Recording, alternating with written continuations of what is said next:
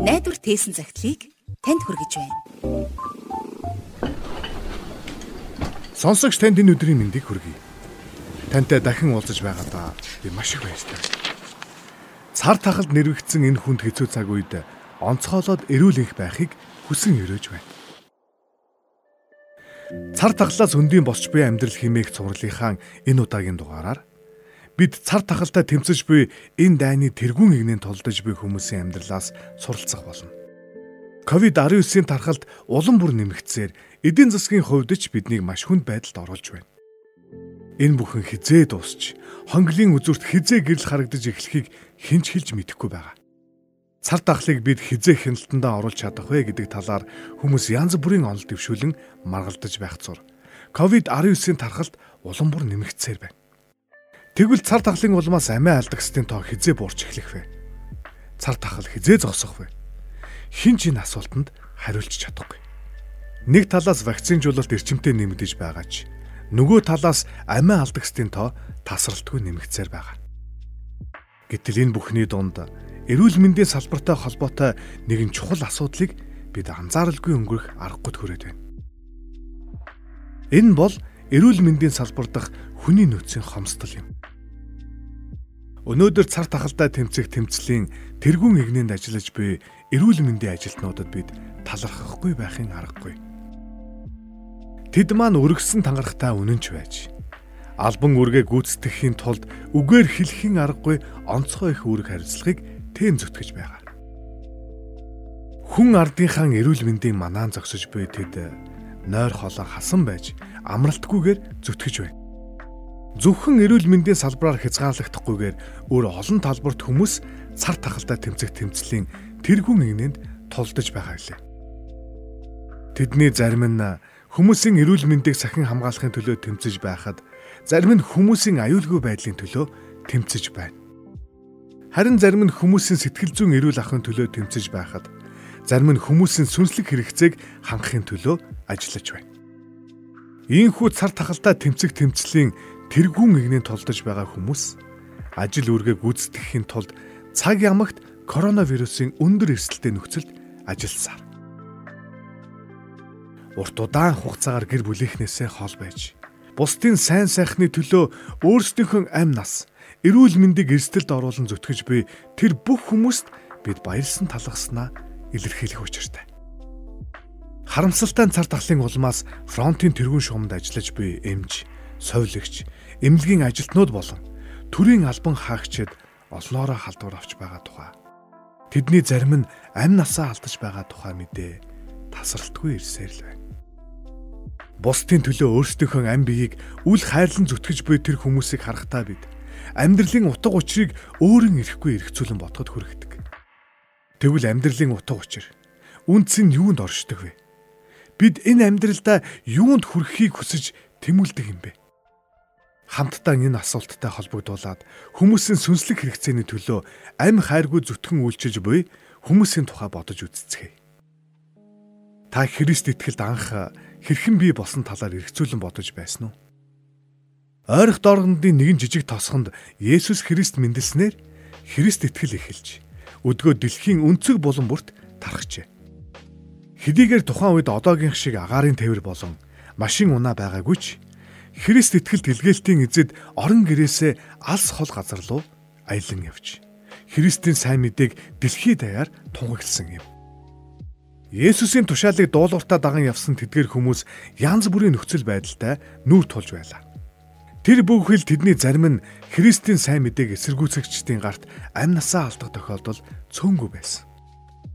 Тэгвэл тэдгэр хүмүүс юуны төлөө тэр бүх саад бэрхшээлийг сүрэн явсан юм бэ? Өнөөдөр цар тахлын улмаас аль хэдийн олон 10 сая хүн амиа алдаад байна. Энэ бол зүгээр нэг статистикийн тоо биш. Энэ тооны ард хүний алтан ам байгаа. Тэд бүгд хин нэгний аав ээж, охин, хүү, ах トゥ байсан. Тэд бүгдээрээ хин нэгний хувьд эрхэм нандин хүмүүс байсан. Тэр олон хүний амь насыг бид аварч чадсан бол бид үгээр хэлэрхийлэшгүй баяр хөөр талархах сэтгэлд умбах байсан бизээ. Гэхдээ харамсалтай нь бид бүгд энэ зүйлийг хүлээн зөвшөөрөх ёстой. Эрт орой хизээ нэгэн цагт бид үхэлтэй нүүр тулах ёстой болно. Би мах бодийн үхлээс бултан зайлж чадахгүй хүн гэж нэгч үгүй. Чухамда ийм л учраас илгээлтийн эзэд өөрсдийн тог тухтай орон гэрээ орхиод Есүсийн сайн мэдээг хүмүүст хүргэхийн тулд ам бие үл хайрлан зүтгэлсээр ирсэн юм. Учир нь энэхүү сайн мэдээ итгэж хүлээж авсан нэгэндээ мөнхийн амиг өгөх хүчтэй юм. Тэгвэл Христийн сайн мэдээг тунгаглахаар ам харгүй зүтгэж буй тэр илгээлтийн эзэд хинээс урам зориг авдаг юм бэ? Тэр бол хамгийн агуу илгээлтийн эзэн Есүс Христ юм. Есүс Христ хэдийгээр өөрөө бурхан байсан боловч Тэнгэрийн сүр жавхлангаа орхиод энэ ертөнц дээр хүмүүн болон ирсэн. Тэрээр энэ дэлхий дээр амьдарч байхдаа хүн төрлөختний чин сэтгэлээсээ хайрлан инэрч байсан. Учир нь тэд бүгд хончингүй хонин сүрг мэд зориг чиглэлгүй амьдарч байсан.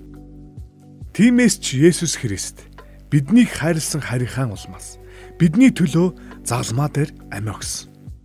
Учир нь коронавирусын цар тахал бидний мах бодийг өхүүлэх хүчтэй бол нүгэл химэх вирус нь бидний сүнсийг устгах хүчтэй юм. Харин Есүс өөрийн цусаараа бидэнд нүглийн вирусээс чөлөөлөгдөх вакциныг өгсөн юм. Учир нь загалмаа дээр урсгасан цусаараа тэр бидний бүх гим нүглийг цагаатгаж биднийг бурхны оршихуйд өө сэвгүүгээр зогсох боломжийг олгосон юм. Өнөөдөр дэлхийд даяараа цар тахлыг даван туулах хамгийн гол хэрэгсэл нь вакцин гэж харж байна. Вакцины ачаар COVID-19 түүх болон ард хоцорч бид эргээд хэвийн амьдралдаа орж чадна гэсэн найдвартай амьдарч байгаа. Гисэн хэдий ч бид цар тахалтай тэмцэх тэмцлийн тэргуун шугам тэмцсэн тэр олон баатруудын хичээл зүтгэлд талархахгүй байхын аргагүй. Нөгөө тээгүр би энэ цагт гим нүгэлтэй тэмцэх тэмцлийн тэргүүн игнэнд явж та биднийг нүгэл химэх вирусээс үүрт чөлөөлөхийн тулд өөрийгөө зориулсан Есүс Христийг сануулмаар байна. Өнөөдөр дэлхийд даяараа COVID-19 вакцины талаар ярьж байна. Зарим нь вакцины сөрөг үр дагавар ямар байж болох талаар маргалдаж мэтгэлцэж байна. Тэгвэл энэ цагт би нэгэн найдвартай вакцины тухай танд сануулахыг хүссэн юм. Есүс Христийн загалмаа дээр урсгасан тэр эрхэм нандин цус бол биднийг мөнхийн үхлээс үрд чөлөөлөх хамгийн гайхамшигтай вакцин юм шүү. Энэ вакцинд ямар ч сөрөг нөлөө гэж байхгүй. Эсвэргээрээ танд баяр хөөр, амар тайван, итгэл найдварыг дүүргэн өгөх болно. Тиймээс Есүс Христийг амьдралдаа өрн энэхүү гайхалтай вакциныг хүлээн аваасаа гэж би таныг урьж байна. Хамтдаа залбирцгаая.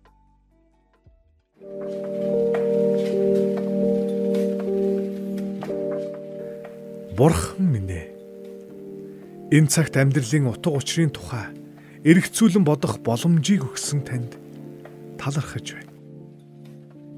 Цар таглын энэ хүнд хэцүү цаг үе бидэнд хүний амь амьдрал ямар хэврэг болохыг дахин сануулж байна. Харин та энэ цагт надад зөвхөн энэ дэлхий дээрх амьдралын тухай биш харин үүний дараах мөнхийн амьдралын тухай сануулж өгсөнд баярлалаа.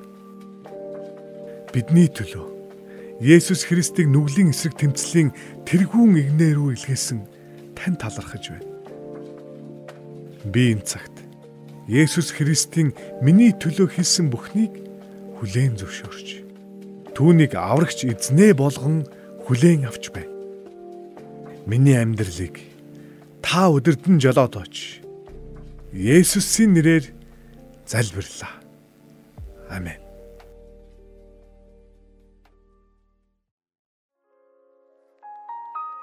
Найдвар хэлсэн цагталтай холбоотой санал хүсэлтээ 8085 99 тэгтэг дугаард ирүүлээрэй.